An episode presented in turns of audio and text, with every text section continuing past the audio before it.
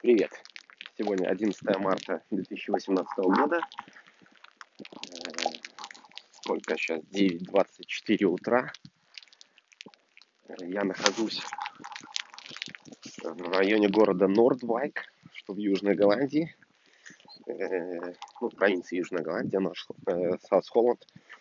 Э, И это второй выпуск подкаста, который сейчас уже получил название. Называется он Sunday Morning, Dutch Sunday Morning Express. Я еще сам всего до конца не выучил. Длинное название. Dutch Sunday Morning Express. Э, Значит, чем интересно это место, я нахожусь в метрах, наверное, 200 сейчас от э, пляжа среди дюн. Это берег Северного моря. Э, Сейчас около 9 градусов тепла. Э, Идет небольшой дождь. Я иду сейчас по, по велодорожке. Вот, как всегда, самое время моей пробежки. На встречу вот едут редкие велосипедисты, все-таки еще довольно рано. Э, Много собачников гуляет.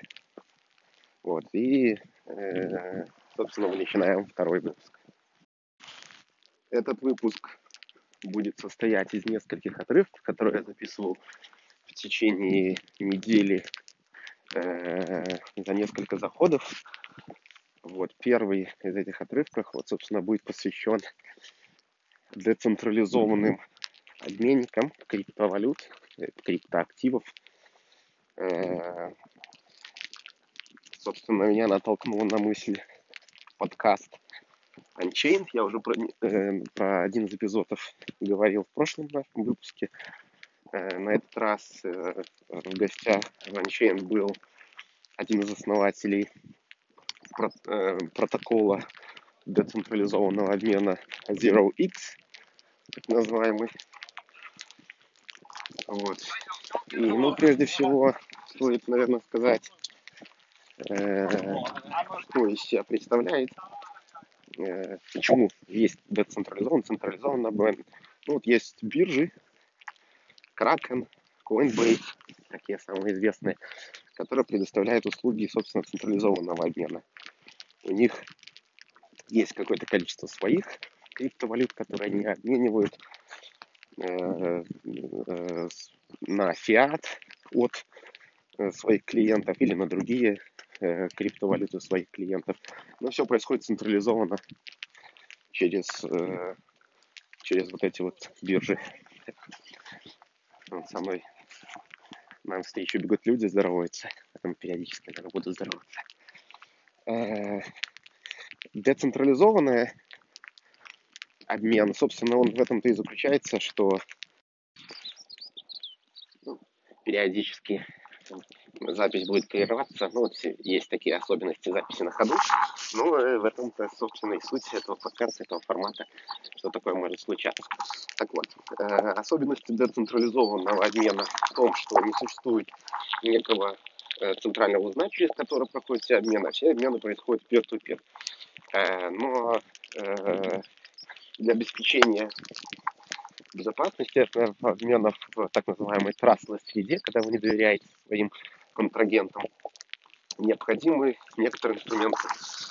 Э, Вот есть децентрализованные биржи, э, стендалон, но каждый пилит э, решение самостоятельно. Вот, собственно, компания и проект ZeroX основной своей целью поставили э, делать решение, протокол, который бы, э, который бы стандартизировал такого рода децентрализованный обмен, и они делали не биржу, собственно, а протокол. Вот. Работает он довольно просто. Э, По сути, вы э, решаете, какую монету на какую. Кстати, сейчас там обмен можно делать только э, монеты, которые базируются на Ethereum блокчейне, эфире, на блокчейне эфира. Вы выбираете, какую монету на какую вы меняете, по какому рейту вы хотите ее поменять, в каком количестве. Вот. Ну и, собственно, куда вы хотите получить э, целевую монету. Э, И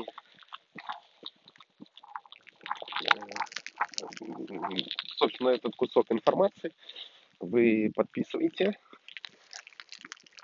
и бродкастите. Тот, кто хочет, принимает эту сделку, подписывает в свою очередь со своей стороны и деплоит на ZeroX блокчейн. Как только туда это попадает, триггерится смарт-контракты, которые, собственно, выполняют непосредственно сам, сам обмен и записывают на э, блокчейн эфира э, его в, ну, собственно, уже в блоке. Все довольно просто происходит. Существует даже клиент, который называется OTC, где вы в, в таком UI интерфейсе можете э, такого рода транзакции бродкастить там вы получаете, ну, на входе вы указываете, опять же, сколько одной монеты меняете на другую монету, expiration date, подписываете данную транзакцию э, и генерируете JSON-файл, который сможете бродкастить. Там в Twitter, имейлом, куда угодно, хоть на бумажке написать. Э, вот, так оно работает. Но, э, ну, кстати, возникает сразу вопрос, а что делать, чтобы Э, ну, найти counterparts. Хорошо, если как бы, ну, у вас есть человек, которому вы будете это отправлять, но, но бывает, что вам нужно просто, ваша задача не кому-то там передать деньги, э, передать какие-то токены, а ну, реально обменять, и вы не знаете контрапарт. Вам нужна помощь в поиске контрапарт. Ну, для этого э, аналог бирж в мире централизованного обмена существует Relayers. Это такие ну, можно сказать, биржи для поиска партнеров для э, peer-to-peer обмена.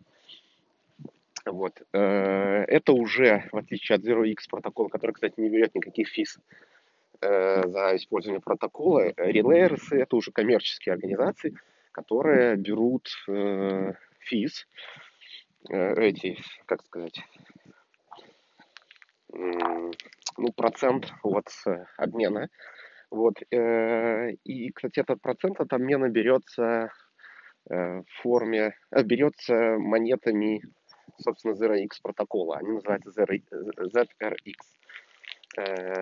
Кроме того, ZRX монеты еще используются для governance и для апдейтов, собственно, самого протокола в будущем так как на базе протокола ZeroX уже сейчас даже строятся некоторые э, децентрализованные приложения, а в будущем их будет еще больше. Это будут ну, sustainable бизнесы.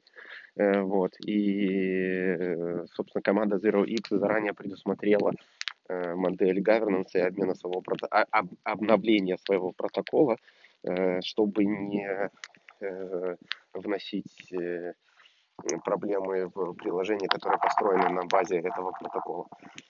Вот что ну, довольно смарт дальновидно. Там до сих пор существуют некоторые проблемы. Самих вот этих вот релейеров э, не так еще много, наверное, около, около десятка, то, что я слышал. Вот, поэтому это еще только в самом-самом-самом начале. Но если вы сейчас задумались над тем, чтобы они запустили не нам свои биржи, то, может быть, имеет смысл делать ее сразу на базе децентрализованного протокола, чтобы э, чтобы ну, уже смотреть на такой на долгую перспективу. Так как в будущем все-таки, наверное, децентрализованные протоколы будут э, превалировать.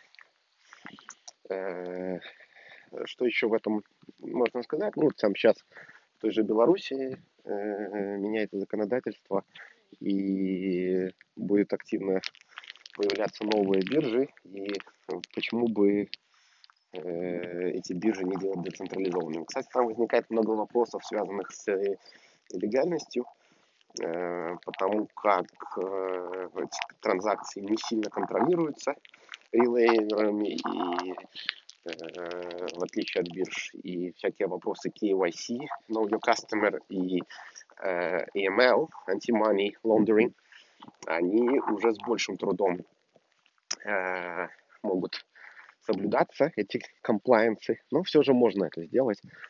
Вот. Э, еще, наверное, интересный момент, что э, мы привыкли, что там наиболее частный паттерн обмена криптовалют это фиатная валюта на криптовалюты с целью неких инвестиций. Но э, появляются э, нишевые монеты, так называемые или collectibles, или такие нишевые маркеты, там, не знаю, э, э, как маркеты прогнозирования, вот, то есть некие такие нишевые монеты, которые э, люди захотят менять между собой внутри этой ниши. То есть там без, без участия э, фиатных монет. Я, наверное, про вот такого рода нишевые маркеты расскажу э, в каком-нибудь из следующих выпусков. Но вот это вот, наверное, вообще самый cutting-cutting edge э, в, в применении э, децентрализованных бирж. Особенно в монетах на базе э, блокчейна эфира. Очередной подкаст, который я периодически слушаю, называется Linear Digressions, э, линейная регрессия. Это э, подкаст про машин learning, э, про э, нейронные сети и так далее. Вот. И в одном из, из последних выпусков э, был, э, был, был такой топик, как э, публичные приватные данные. Не знаю, как это лучше сказать. Но э, ну, начну, начну, наверное, с того, что э, существует open source в мире программного обеспечения, когда э, девелоперы могут выкладывать свой код в общий доступ, и э, комьюнити может совместно работать над этим э, исходным кодом. Это вещь в порядке вещей довольно много лет уже. Э, чего нельзя сказать о данных или о датасетах, таких больших объемах данных. Э, в последнее время появилась тенденция э, делать публичными большие объемы данных, которые когда-то в какой-то момент были приватными. В качестве примера, который в подкасте рассматривается, это было всего три примера, да. Ну, вот первый пример был это Facebook, который в какой-то момент выложил в общий доступ э, данные о популярности фильмов, то есть о просмотре фильмов. Они, опять же, э, конечно, анонимизировали этот датасет, то есть убрали, по их мнению, все возможные э, способы определить, кто конкретно какой фильм смотрел. Э, понятно, что там имена убрали и так далее, да, то есть э, анонимизировали датасет. Э, но после того, как он стал публичным, другие люди, прогнав этот датасет через данные от IMBD, Internet Movie Database, сервис такой, такая Википедия фильмов, и обнаружив там профайлы, ну там есть тоже профайлы людей, вот, они смогли смачить э, паттерны просмотра э, фильмов с конкретными профайлами на NVD и тем самым определить, э, кто конкретно э, относится, э, по сути, определить пользователей, какие э, смотрели эти фильмы и предпочтения этих пользователей. Ну, как бы ладно бы казалось бы, что, что там, э, какая разница, кто сколько раз смотрел, там вот они в подкасте приводят пример Синдереллы, да, здесь разницы нет. Но проблемы начались тогда, когда по этим паттернам стало понятно о сексуальной ориентации тех или иных людей. Ну, а это вот как раз, наверное, та приватная информация, которую многие люди не, не захотели бы таким вот способом сделать публичным. Вот, это один кейс. Второй кейс они рассмотрели, это был кейс э, анонимизации э, персональных данных, связанных с потреблением медицинских услуг. Я уже не помню, в какой стране это произошло. Вот. Но там тоже был подобный пример.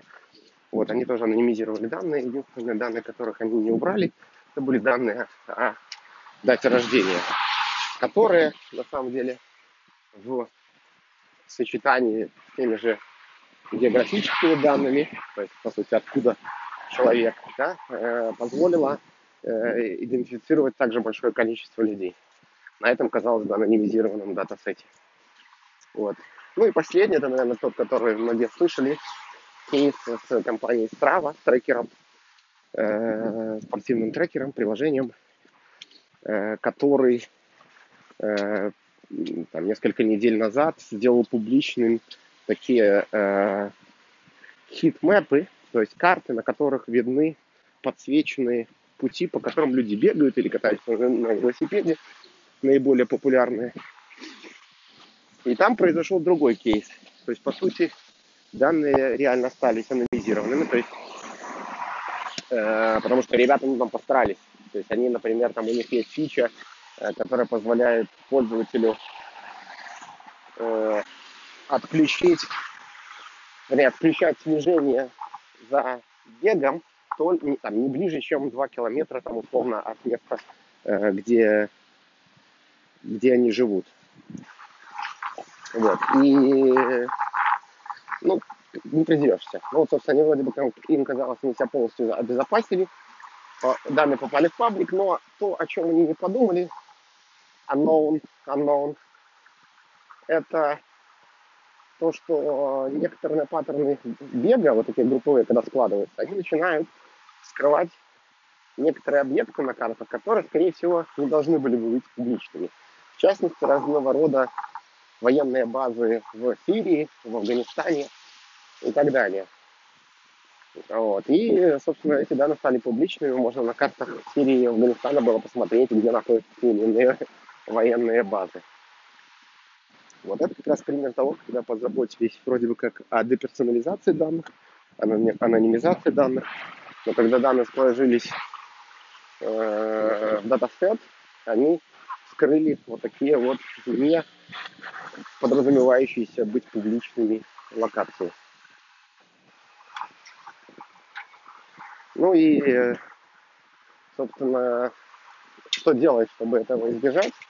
Ну, то, что в подкасте я, например, сам не знаю.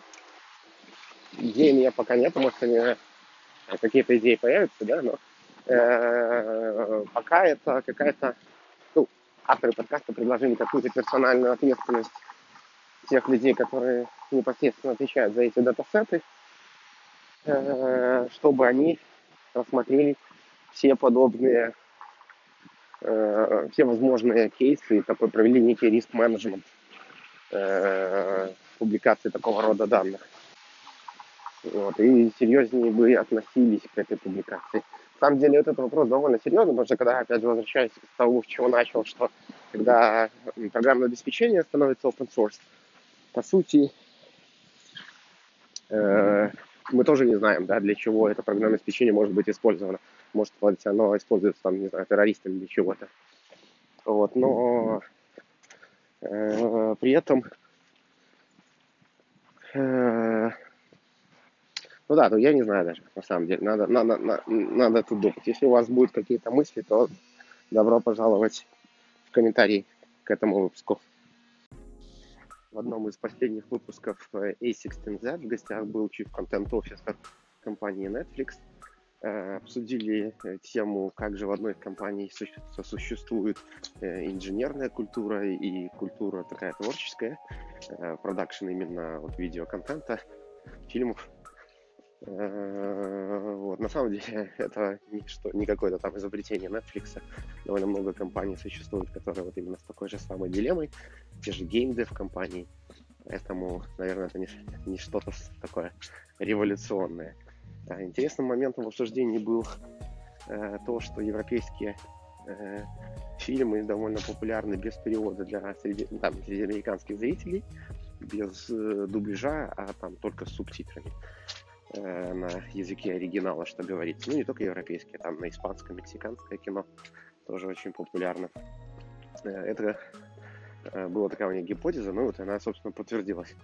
В этом контексте интересен пример э, сервиса э, Mubi, э, который приложение сервиса, э, там основная идея которого это э, они раз в день э, добавляют новый фильм там иногда это артхаусное кино некое, иногда это э, там известные фильмы там из последних там Вики Кристины Барселона э, Вуди Алина. Вот. Э, и, но зачастую это как раз э, то самое европейское кино без перевода, без дубляжа. И, э, собственно, это приложение этим, собственно, и славится, и, и поэтому является популярным. Ну и вторая концепция, которая тоже, мне кажется, там такая новый тренд, это ограниченный контент, что контента должно быть мало, чтобы не приходилось делать выбор. Один день, один фильм, э, и, собственно, выбирать из ничего, не надо листать по тоне каталога и думать, вау, какой у меня там мут, что посмотреть.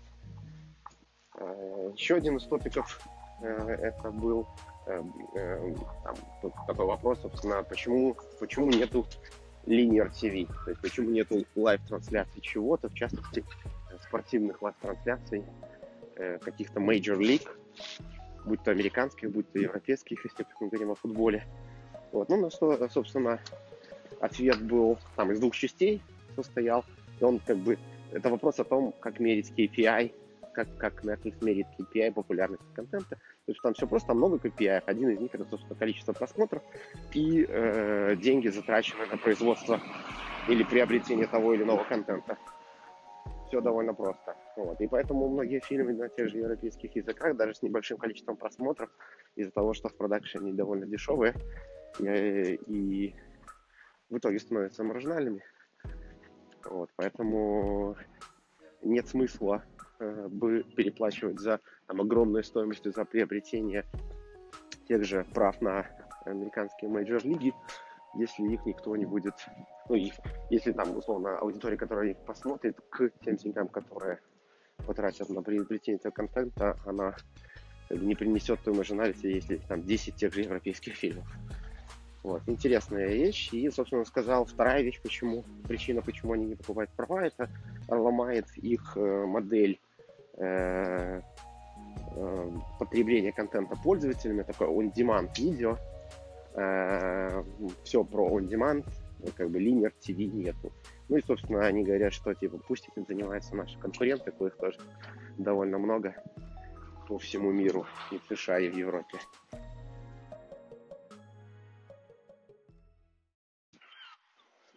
Сейчас прохожу мимо интересного здания в городе Харлем, где мы записывали первый эпизод. Э, чем оно необычное? Ну, во-первых, своим размером. Э, в нем такое 8 э, этажей и два этажа даже в бейсменте есть.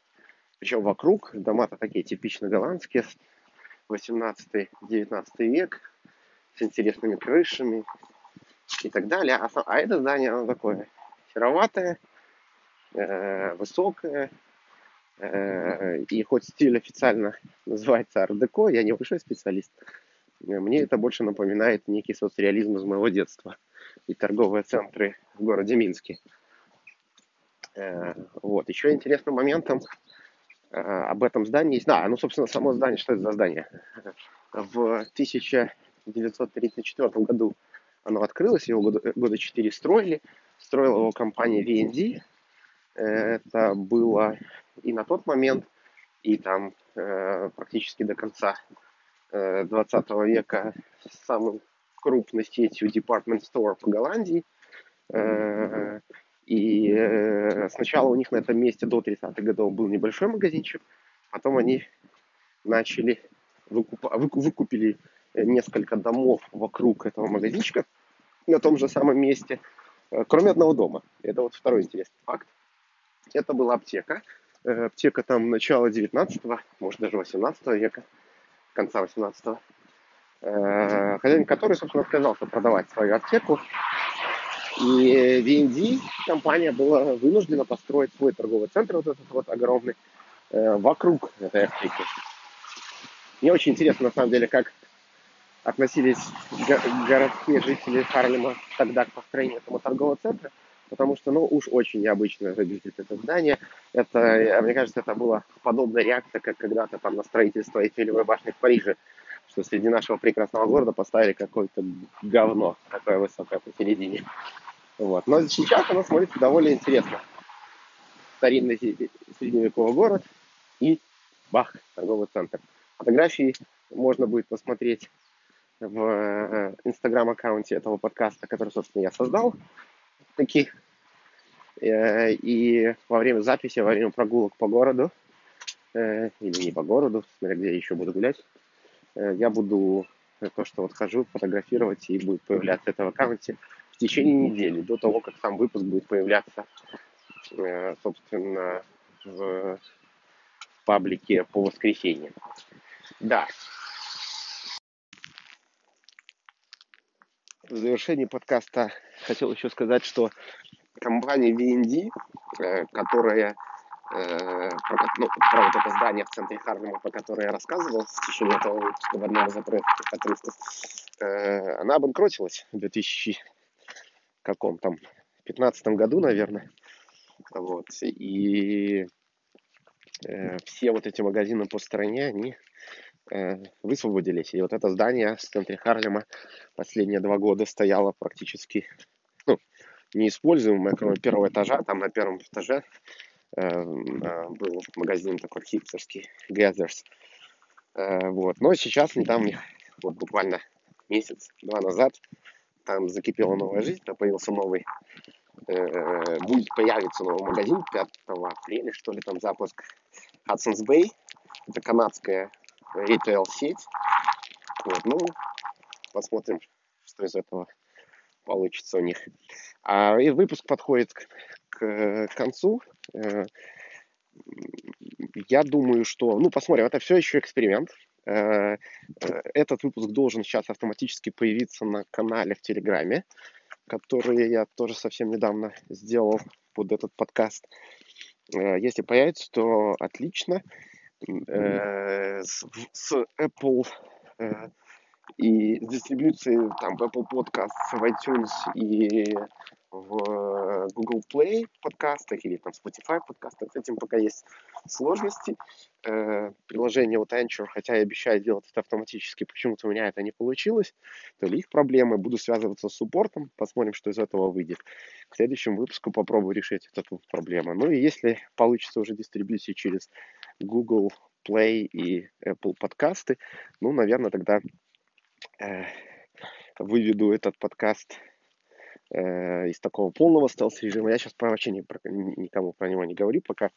Если каким-то чудом вы его сейчас слушаете именно в тех датах э, или рядом с теми датами, которые я записываю, то это такой вообще эксклюзив-эксклюзив. Итак, все, спасибо. Сегодня было 11 марта. Следующий выпуск через неделю. Дач Sunday Morning Express подкаста. Все хорошо.